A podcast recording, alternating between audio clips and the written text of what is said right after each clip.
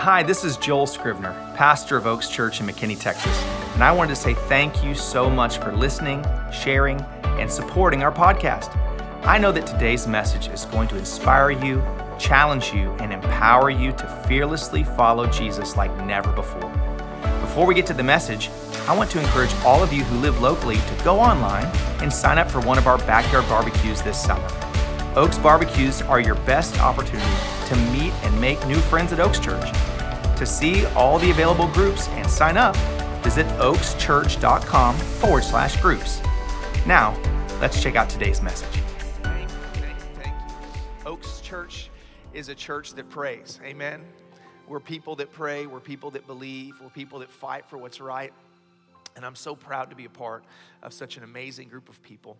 Uh, we're starting a brand new series today. The series is called Go Your Place in God's Plan. And we're going to spend the next three weeks talking about this. This is a very exciting season for us uh, at Oaks Church. I don't know if you know this or not, but we have never advertised at all. Brandon puts stuff on social media, and that's about all that we got, right? I mean, we haven't advertised, we haven't even tried to grow we haven't even asked you to ever invite anybody. This church is just, God is making it grow. He's actually bringing people and drawing people, and it's absolutely exciting and incredible. But we're moving into a phase right now that it's time, and the Lord is speaking to us as church leaders that it's time for us to begin to really focus in on the mission of God and what He's called each and every one of us to do. Why are we together? Why did He draw us and bring us together and again put us to where we could link arms and be side by side? There's a people that He wants to reach, there's, there's a mission that He wants us to accomplish accomplish. And it's time for us to take our place in this mission and to recognize that, that we can make a difference in the world around us and that we can draw people to God. Amen? So, this series is about us finding our place in the mission. And we as a church, we're going to begin for the very first time to advertise. There's actually a, a mailer that's going to go out. There's a number of social media, different things that are going to happen. You may see one at your house. You may get a beautiful picture of our church staff and a welcome, you're invited type thing that shows up at your house potentially. Uh, and I hope you're proud of it and you stick it on your fridge and you pray for your church staff uh, as well. But we really want to encourage each and every person to really begin to pray and seek the Lord for who God has placed in your life for you to influence for God. Amen. Amen. I don't know about you, but I, I, am a I'm a pleasure seeker. Can I just admit that? Can I confess that today? There, there are two great motivators in life two great teachers in life. Uh, uh, motivators are love and hate, those are the greatest motivators. Uh, pain and pleasure are also great motivators that are connected to that love and hate thing. We, we feel pain, so we hate. We feel pleasure, so we love, and those two things are intersected. And I can be very clear and honest. I have learned some of the greatest lessons in my life from pain, right? Pain is a fantastic teacher. I only had to touch that stove one time, right? Never had to learn that lesson again. It was pretty, but not that pretty, right?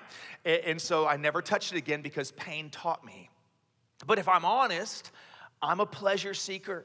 I, I, I, love good food and I love nice vacations. And I, and I, you know, I mean, for me, if I feel really good about myself and I just think I deserve a reward and man, I'm just really awesome today, Joel goes and gets sushi. That's Joel's reward. That is Joel's happy place, right? But here's the flip side of it when I'm down and when I feel like I need a pick me up, I go get sushi. Why? Because maybe I'll remember the last time I felt awesome, right? When I have that. That's just me. Everyone has that. And we all, every human being on some level, we seek comfort, we seek pleasure, we reward ourselves or we medicate ourselves when we're down. This is just something we do, and everyone has different ways of doing it, and it's not necessarily bad, but we can't make pleasure our goal we can't make comfort our goal because even though God has created us, I mean, in His majesty, God created us. Your human body, all of every cell in your body longs to worship God.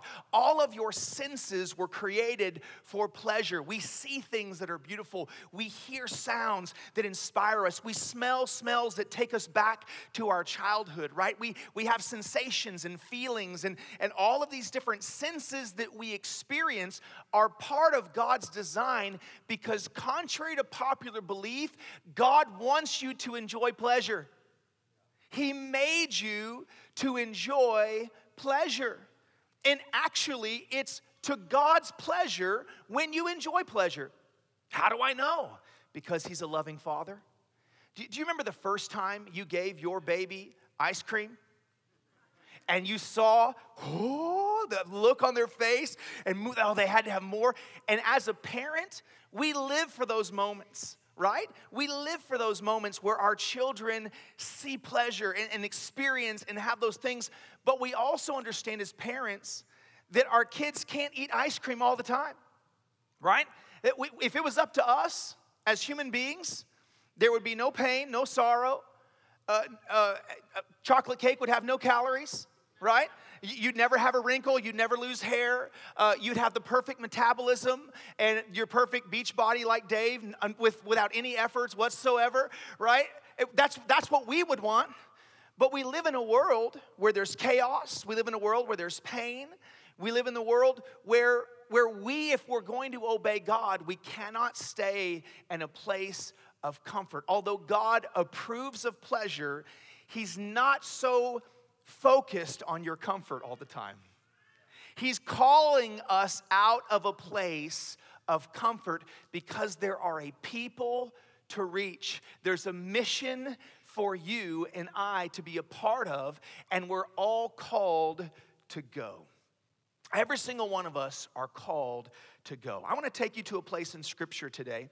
This is Matthew 28. It's been called by Christian scholars the Great Commission. The Great Commission, a mission that we are all on. We are all cooperating on this mission. The statement I'm about to read to you was not just for the disciples that were with Jesus at the time that would become the apostles. The statement I'm going to read to you right now is the command, it's the mission for everyone who would ever believe in the name of Jesus. Matthew 28, verse 18 says this Jesus came and told his disciples, I have been given all authority in heaven and on earth. Therefore, go. Somebody say, go and make disciples of all nations, baptizing them in the name of the Father and the Son and the Holy Spirit. Teach these new disciples to obey all the commands I have given you, and be sure of this I am with you always, even to the end of the age. And then Jesus ascended into heaven, and he sat down at the right hand of God, and he went to war on our behalf. Jesus is our advocate. In, in, in, children's church, you probably were taught that Jesus lives in your heart. It's not actually Jesus living in your heart, it's the Holy Spirit that comes and dwells inside of you when you put your faith in Jesus. Jesus is actually living in heaven. He's at the right hand of the Father, and He is your lawyer in heaven. He defends you at every turn. He speaks your name in the throne room of heaven, and He prays for you 24 7 but the Holy Spirit lives inside of you, He dwells within you. Jesus is with us always, even to the end of the age. And there's comfort in that. And the reason that there's comfort in that is because we're not called, like I mentioned before, to stay in a place of comfort. We're called to go on a mission for God. I'm gonna give you three two letter words today and walk you through a little bit of a process that I hope will help you understand. The first word we've already said is go. Go is possibly one of the most powerful and, if not, the most expensive words you can ever use. If my wife says, I'm going to go to Nordstrom, I get very nervous. when I think of my children going off to college, I, I, I think about how much that costs if I'm going to go anywhere, there's some type of financial connection to going anywhere. Because for me to go and get in my car means that I've had to pay for a note or pay for it in advance. I've had to purchase gas. Go is an expensive word. People are sometimes concerned and offended about churches needing to talk about finances but the problem is, churches weren't called to stay in one place, churches were called to go. And the church of Jesus Christ is the greatest vehicle that God has ever created to release goodness and love and change the world. It's the organized body of believers that creates and makes up the church. We're not brick and mortar, the Bible calls us lively stones. You're living stones that God has fashioned together. And in His masterpiece, He's placed us beside each other, and on top of each other, in building blocks that create the church of Jesus Christ. And He calls us to go, and go is expensive. It's expensive in our own personal lives. If you go out to dinner, if you go to school, if you go get married, there are expenses that happen with the word go, and each and every one of us has to count the cost. We have to count the cost in our own lives. Are we willing to go and be on mission for God? You're called to go. And what happens oftentimes is whenever we think about going, in this passage, it says, Go into all the world and preach the gospel. Baptizing them. And somebody could even, well, I, I mean, I'm not a preacher. Joel, that's your job. That's Brandon's job. That's Stephen's job. I'm not, a, I'm not a worship singer. That's Tiffany and Taylor and Brenda's job. I, Obi, man, Obi, you did so good today, man. You got those smooth tones, man. Smooth. Sounded good today. I'm like, ooh, lounge singer man right there. Got his velvet shoes on, looking good.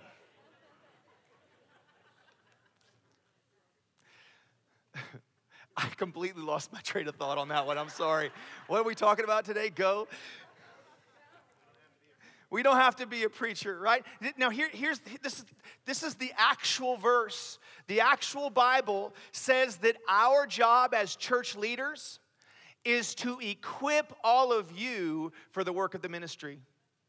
Our job is not to be the goers, our job is to be the trainers and the equippers because you are the ones that have circles of influence and spheres of influence where people are that they would never come into this place. I'll never meet those people unless you go. Those people will never hear the word of God unless you go. There are a people group. There is a people group, and there are a people that are your people that He has put you in the midst of, and God is saying, Go, go, go. Because He wants you to reach people for Him. Well, Joel, I'm, I'm just a banker, I'm just a school teacher, I'm just a stay at home mom. I'm just a nurse. I'm just a doc. I'm just a whatever. I'm not a, it doesn't matter. None of our excuses excuse us. We're all called to go. And we've got to take up our responsibility and find ourselves in the middle of this mission. We're secret agents, each and every one of us. And we have a special set of skills. Each one of us has different talents, different abilities, different skills that God has specifically given us and equipped us with so that we can be the ones to reach the people around us. See, when another passage where it talks about this great commission, it says, first of all in Jerusalem, and then Judea, and then Samaria. These are increasing circles of influence, expanse, and then the uttermost parts of the earth. We've all got to figure out where we can start and where we can find our place in the mission. And you don't have to, by the end of this message, I'm gonna hopefully, my goal is to help you to understand how simple and easy it is for each and every one of us to go and to be a part of expanding the influence of God and to be a part of growing God's church. I hope that you have friends and family that you're thinking and you're praying about, and, and, and people in your sphere that w- you would say, Oh my gosh, if I could just get this person to be a part of Oaks Church on Sunday morning, if I could just get this person to come and to hear these messages, to come and to be in this atmosphere of worship, I know that God could change their life. I hope that your heart begins to stir to see what God may be able to do through you. I want you to look at someone next to you and say this next phrase It's not about me. It's not about me. Now, I didn't say, I could have said it the other way, tell them it's not about you, but I thought somebody might get a little ornery there. I wanted, to, I wanted you to, to focus in here a little bit. It's not about me, right? See, there's a, the second two letter word that is in opposition to go is me. Me is the opponent of go. Because me is about what I want. If it's about what Joel wants, it's a bear claw for breakfast every morning. Oh my goodness, I love a bear claw. You know the ones I'm talking about, big apple fritter looking thing like this. Oh, it can't be about me. It can't be about you. If we live for me, if each of us lives for me, no one comes to Jesus. If each of us lives for me, God's mission does not get accomplished. It's not about me, it's not about what I want, it's about Him and what He wants. And He's calling us to go. He's calling us to be a part of this mission. I want to read a story to you. This is the story of the conversion of Saul from Damascus, who would later become the Apostle Paul. Interestingly enough, the name Saul means asked for, desired. All that in a bag of chips. That's what Saul's name meant. I'm the stuff. I'm the one everyone wants. And that was Paul's life. Paul was an expert at the law. He was a student of Gamaliel, Gamaliel, and I'm saying his name wrong, but that's okay. And he had been trained in the highest levels of the legal system of Israel. And he was standing there giving approval when the young missionary named Stephen was stoned to death. It says that they laid their cloaks at Saul's feet, and Saul was standing in approval. When I see that, I, I see that picture as Saul was the instigator, right? We all had that friend that was the instigator in school, the one that would talk all the stuff and get stuff stirred up and then step back and watch chaos happen, right? We all had that friend that, that, that was the problem maker. Saul was that guy. He was the one with the big mouth that could stir stuff up and he's on a mission to destroy Christians and destroy the church. And that's where we pick up this story today in Acts chapter 9. Verse 1, it says Then Saul, still breathing threats and murder against the disciples of the Lord, went to the high priest and asked for letters from him to the synagogues of Damascus, so it, that if he found any who were of the way, Christianity, the original term that Christianity was called was the way. We are the way to heaven. We are the way to the Father. Jesus is the way. If he found anyone that were a part of the way, whether men or women, he might bring them bound to Jerusalem. And as he journeyed, he came near Damascus, and suddenly a light shone down from heaven. Then he fell to the ground and heard a voice saying to him, Saul, Saul, why are you persecuting me? And he said, Who are you, Lord? He knew it was God, but he asked, Who are you, Lord? And then the Lord said, I am Jesus, whom you are persecuting. It is hard for you to kick against the goads. I'll explain that statement in just a moment. So he trembled, he trembling and astonished said, Lord, what do you want me to do? And then the Lord said to him, Arise and go to the city, and you will be told what you must do. And when Saul got up from the ground, he was blind. Although his eyes were open, he was completely blind. And the people that were with him had experienced this and seen him fall to the ground, but didn't comprehend what had actually happened to him. So they led him blind by the hands into the city where he waited for three days and three nights fasting and in fear of the Lord with absolutely no vision whatsoever because the light of Jesus Christ had blinded him. And the statement that Jesus made was, Why do you kick against the pricks or kick against the goads? And that's a picture, uh, a word picture of how an ox would be put into the yoke to pull uh, the, the cart or to pull the plow. And they would put a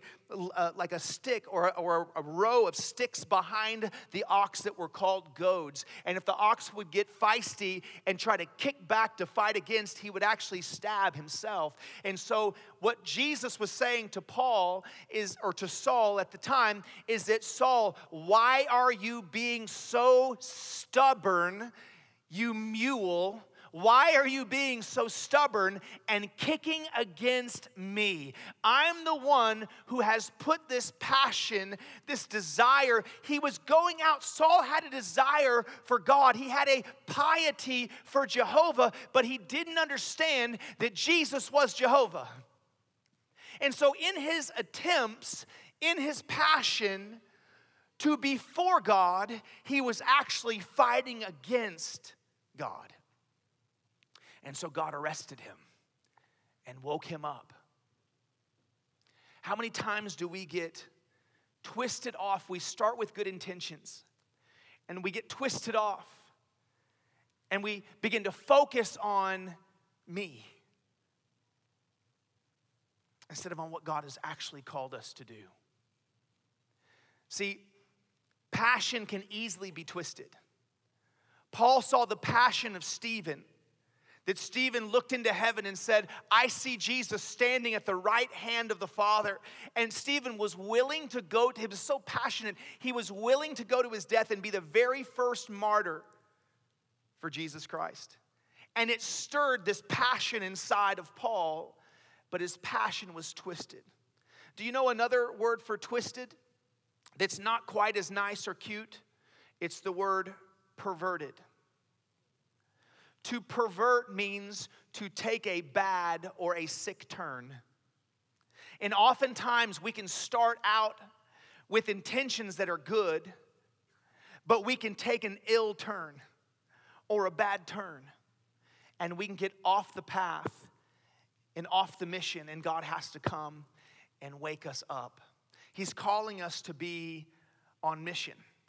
And when it's all about me, our passions and desires can be easily twisted. It's nothing, nothing wrong with each and every one of us having different things that we desire, different things that we want to do. But if we're not careful, our business can become a God in our lives. Our children can become gods in our lives. Sadly, I've watched families that fasted and prayed, couples that fasted and prayed and believed and believed and believed for that baby to come into their life.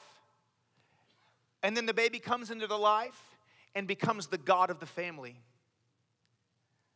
And years down the road, a beautiful, powerful marriage disintegrates because the baby became more important than the marriage. This is an interesting balance.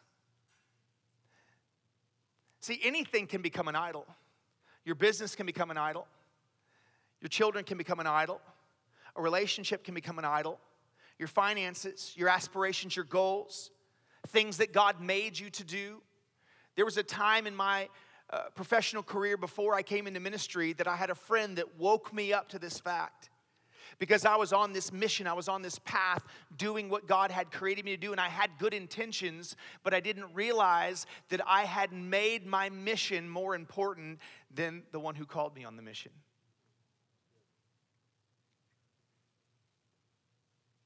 It's important that we keep God the center, keep God the first. I'm going to finish the story starting in verse 11.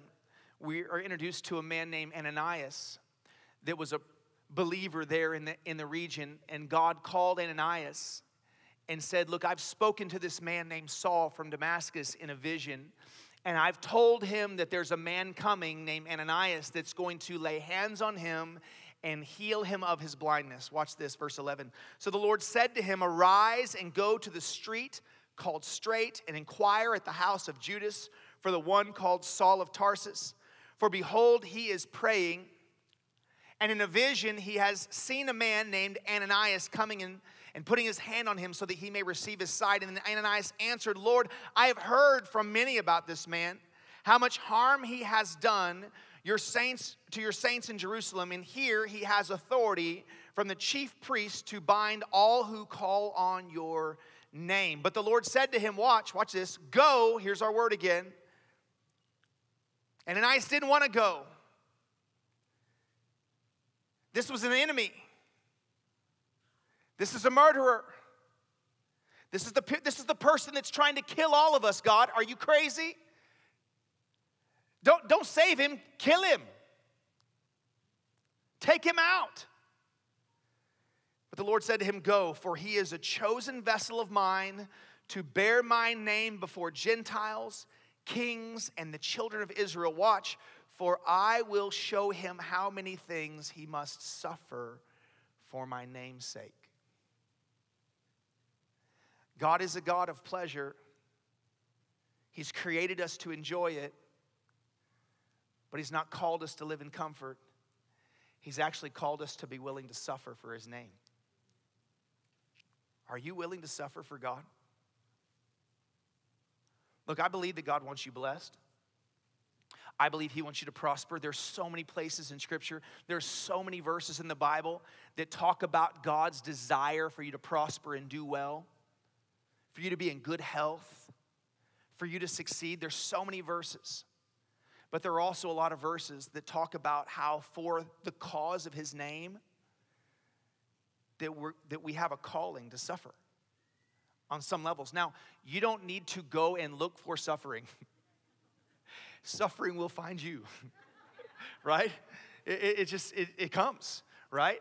We, we, don't, we don't need to be, and there are certain parts of the body of Christ where, where they've taken up this, um, this type of behavior where they create suffering for themselves, vows of poverty and vows of celibacy and vow, I mean there are so many of these different vows that aren't part of what God is not calling anyone unless God specifically tells you something but there is no doctrine of celibacy and, and, and avoiding marriage. There is no doctrine of, of impoverished living. He hasn't called you. That's not part of the teaching of Jesus. But He has called us to obey the specific instructions that He gives to each and every one of us.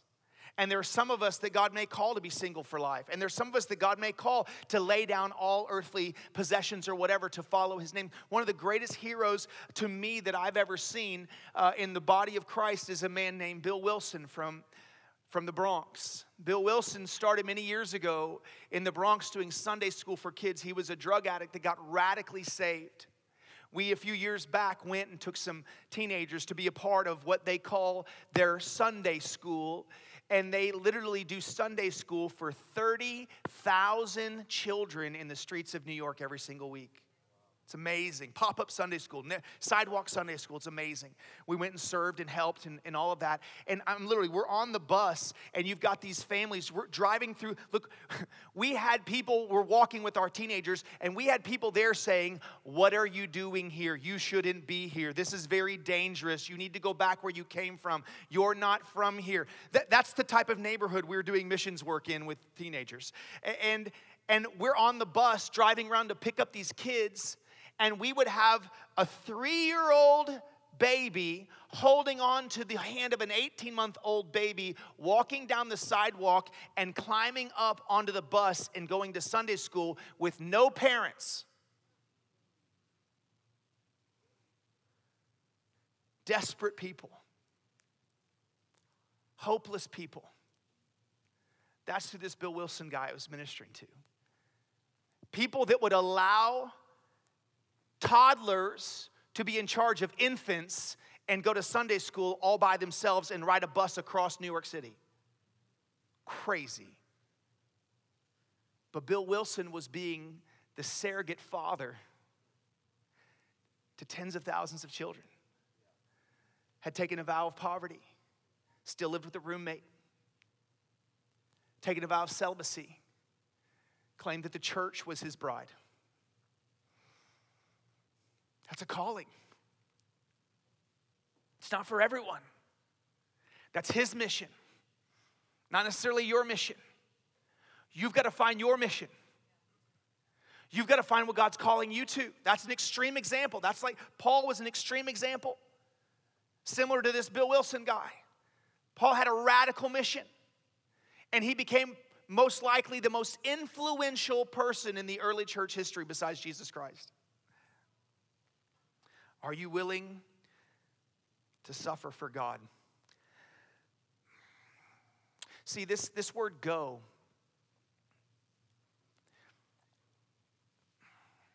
it's wherever we are.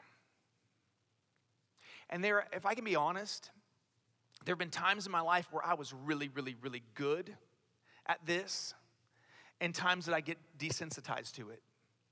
And I'm in a season right now where the Lord is reawakening something inside of me. I, I, can, I, can, I, can I be honest? I missed it yesterday. I've been on vacation, traveling, got back for, in town for like three days, go to a two day wedding in Fort Worth, drive back this morning to, to be with you this morning. Couldn't wait to be here, but busy, busy, busy. And I'm, yesterday, I'm in a Starbucks and I've got my wife's coffee and I've got my coffee and, and I'm just trying to get back to the room and there's a homeless man that want some money. I'm like, yeah, hold on a second and let me set my stuff down. And I grab him some money and I give it to him. And I, I have this thought in my heart you know, Joel, you really should pray with the guy. But I was late. And I didn't. And I'm a pastor. And you might think, oh, Joel, come on, you do great things for God all the time. Yeah. But what if it was that one? What if God wanted that one? And, and I'm, I'm grieved today that I was too busy and too concerned with the tall Breve 3 raw sugar latte than I was to pray for one of God's kids. And I want to repent to you today because I'm going to live on mission at a higher level than I've been living lately yeah, we started a church, and yeah, we're doing mission and right here, and yeah, we're ministering to people, and yeah, that's wonderful. But it's about the one, guys. It's about the one. It's about the people in our everyday lives. It's not about, this is our celebration. We come together, we celebrate, rah, rah, rah, we sing, we worship, we fired up, fired up, fired out. And then every day there's somebody. Come on, what if we lived on mission like that? What if, what if it was one client? Father, show me the client that you want me to love today. Show, show, me show me the client you want me to share my story with today.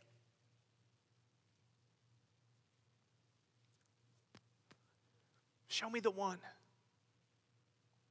Guys, we've got to, we've got to wake up because we get so into our lives and our, our, earnings and our business and our portfolios and our kids and our soccer schedules and volleyball and all this stuff that goes on and we, we march through life, march through life, march through life, and we step over hurting people. We step over them.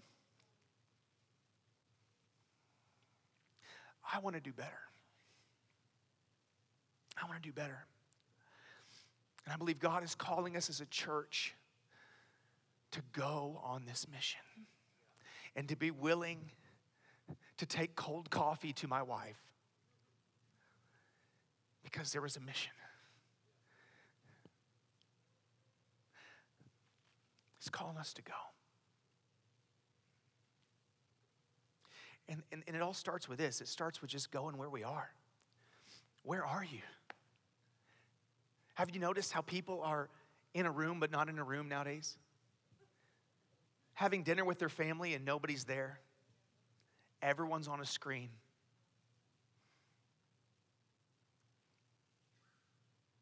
We got to be where we are.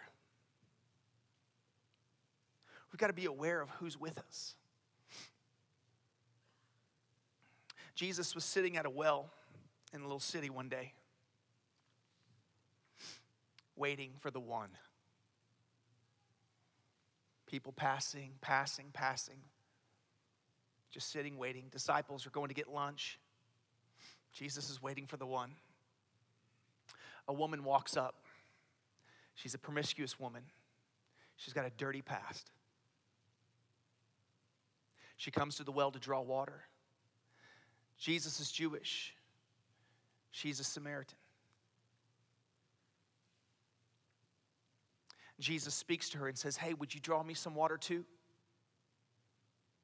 She's shocked because Jews don't talk to Samaritans. They certainly wouldn't drink water that one had drawn because Samaritans were considered dirty. She says, Why are you even talking to me? Now, this is a woman who has bad history with men. Chances are, and I'm just creating and coloring in the story, she may have assumed that the only reason you're talking to me is because you're a man and you want something from me. Because every other man in my life has wanted something from me. And Jesus responds with what I would consider the, the greatest pickup line of all time, if that's what he was doing. It's not what he was doing, but he literally, he just fans the flame. He says, Girl, if you knew who you were talking to, you'd ask me for a drink. You'd never thirst again. That's how I got Jennifer in the first place. I'm sure. Girl. This, this lady's like, Who do you think you are? I mean, that's, I'm, I'm paraphrasing the story. Who do you think you are? Our fathers, and she goes in this whole history of whatever, and Jesus begins to reveal to her that he's the Messiah. He says, The one that you are speaking of is in front of you right now. Why don't you go get your husband so I can tell your husband who I am? She says, I don't have a husband. Jesus says, I know. You've had five husbands, and the man you're shacked up with right now, he ain't even your husband. She says, I perceive that you are a prophet. and she gets radically saved. And then she goes to Bible college for four years. She gets her theology degree. She goes and does an internship at Hillsong United in Australia so she could be trained how to do real ministry. And finally, after seven and a half years, she comes back and becomes a missionary. No. This promiscuous woman who knew everyone in town for all the wrong reasons left her conversation with Jesus and went throughout the entire village and said, Come and meet the Messiah. The man I just met a few moments ago, and the whole village puts their faith in Jesus Christ because of a promiscuous woman who wasn't qualified, but she said yes to the mission and she went anyway. Amen? We've got all these prerequisites of what it takes to be a great missionary for God, a great minister for God. When I run into different people from different uh, walks of life, they'll say, So, what seminary did you go to? I didn't. What Bible college did you go to? I didn't. I got trained at my own church, School of Hard Knocks. I was trained by the Holy Spirit. I spent hours and hours and hours and hours with Jesus. You don't have to have some kind of fancy degree to be, to be used by God. You just have to go. You just have to go. And you go right where you are. Just start where you are. Who around you will listen? Just find someone that will listen. You know, one of the easiest things, everyone's got something to say, but very few people will take the time to listen. When we would train kids on the mission field how to walk up to people and have conversations, we would literally train them how to walk up and say, Hey, will you tell me your story? Will you tell me your story? And just loving someone enough to take the time to hear their story and then shine the light of Jesus into it is incredible.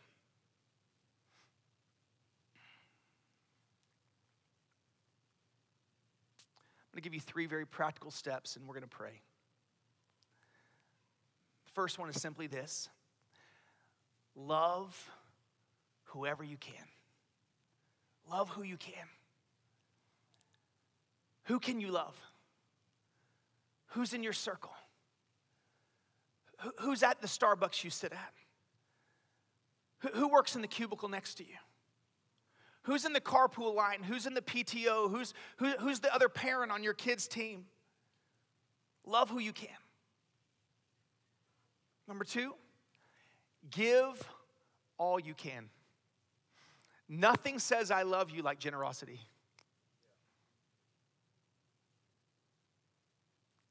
Nothing says I love you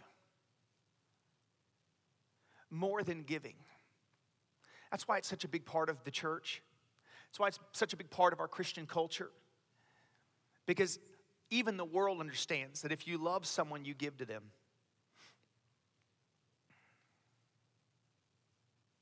Any of us that are married, We didn't get engaged without giving a gift.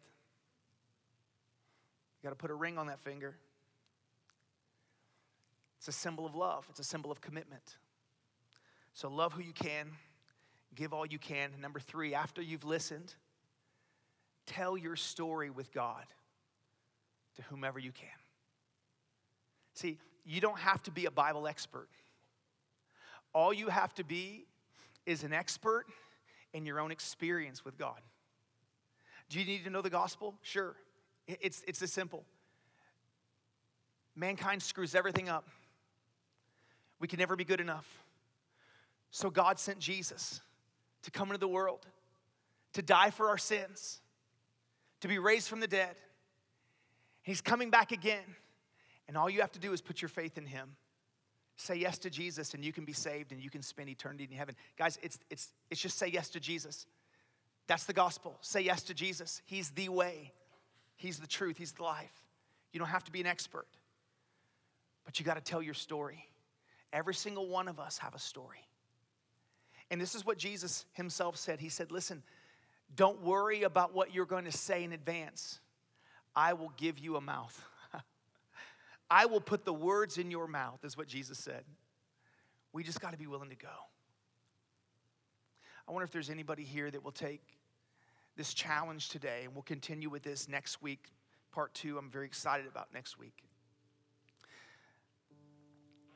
But I wonder if there's anyone here that will really grab a hold of this and feel what I'm feeling right now. I'm in a place of repenting for being too busy, too busy even doing God's work so busy doing God's work, I'm officiating a wedding. I'm joining two families together. I'm making a couple one in God's sight, under God's eyes. I'm doing something important, so important that I step over someone that God wanted me to love. I pray that something wakes up inside of each and every one of us today. We recognize that there's a mission that we're all called to go on every single day of our life. Who can you introduce to Jesus? Who can you introduce to Oaks Church? Who can you love? Who can you give to? Who can you draw into the family of God? Let's go on mission. Amen. Amen. Would you pray with me today? Across this room. Father, I ask you right now as we get ready to transition this service that you would begin to inspire us, awaken something inside of us every single day of our lives. Let us no longer be numb to the hurting people around us, but wake us up on the inside with an empathy. With, with, with, with, with a drawing and a passion and a love for the lost, Father, and give us the courage just to open our mouths and say whatever you fill our mouths with to draw people to you. God, we're imperfect people. You're the perfect God. Help us to draw people to you to be used by you. And Father, let this church be a church that's full of salvations every single week. Let this be a church that's full of missionary Christians that live their life on mission. They live their life going into the world around them and sharing the love of Jesus, giving generously to the world around them, and drawing people to Christ with the story of their experience with you. In Jesus' name. Amen. We hope this message has blessed your life. And if it has, we want to invite you to sow into what God is doing here at Oaks Church. It's as simple as going to oakschurch.com and clicking the Give button. On behalf of Oaks Church, thanks again for listening and have a great week.